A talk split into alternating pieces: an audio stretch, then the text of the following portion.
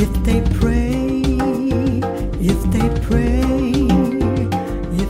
and seek. Welcome to Worship in the Word. Today we're talking about the subject, no respecter of persons. God is no respecter of persons.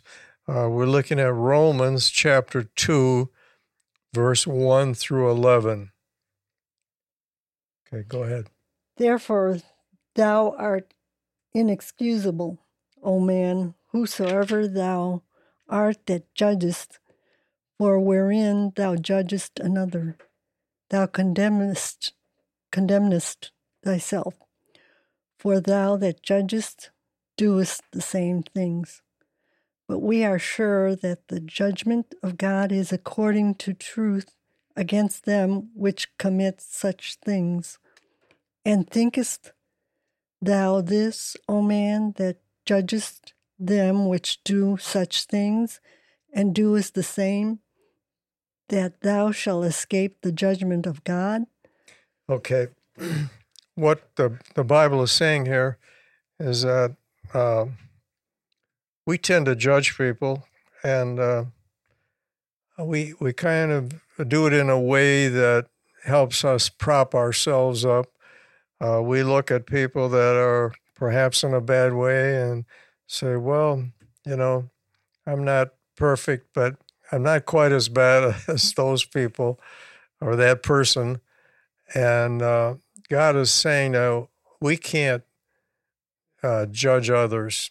And when we do, we become guilty, because he said, whatsoever we use to judge people, that's the same criterion that's going to be used on us. And we may not be bad as the ones that we're judging, but we're still with sin. Go ahead. Or despisest thou the riches of his goodness and forbearance and long suffering, not knowing that the goodness of God leadeth thee to repentance. Okay. So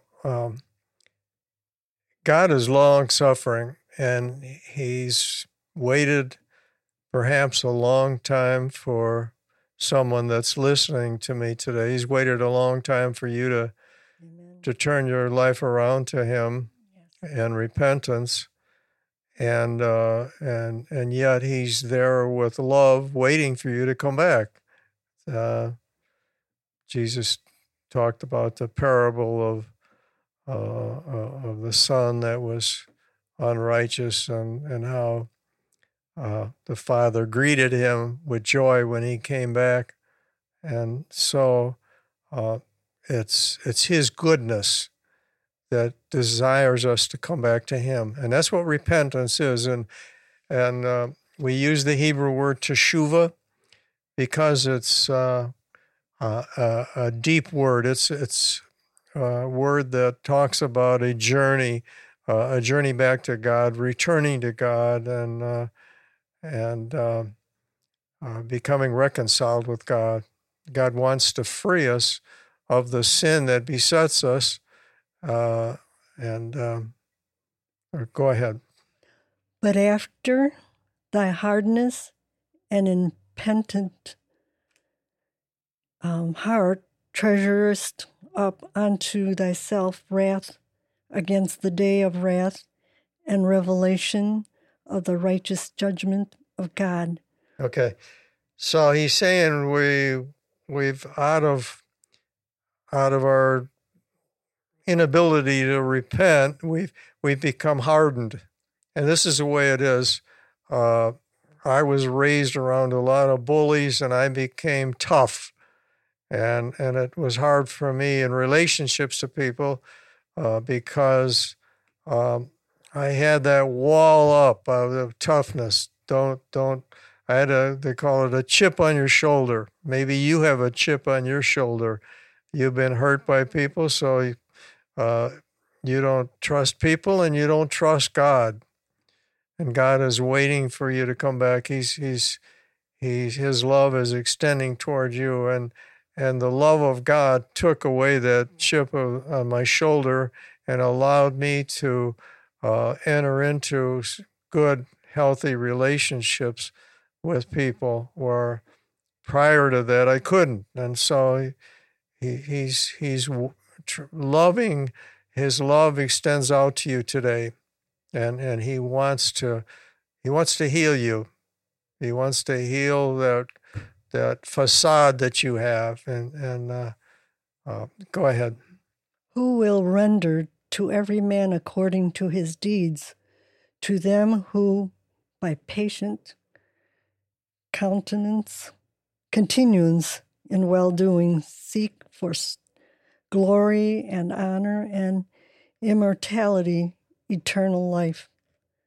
But unto them that are contentious and do not obey the truth, but obey unrighteousness, indignation and wrath, tribulation and anguish upon every soul of man that doeth evil, of the Jew first and also of the Gentile. Okay.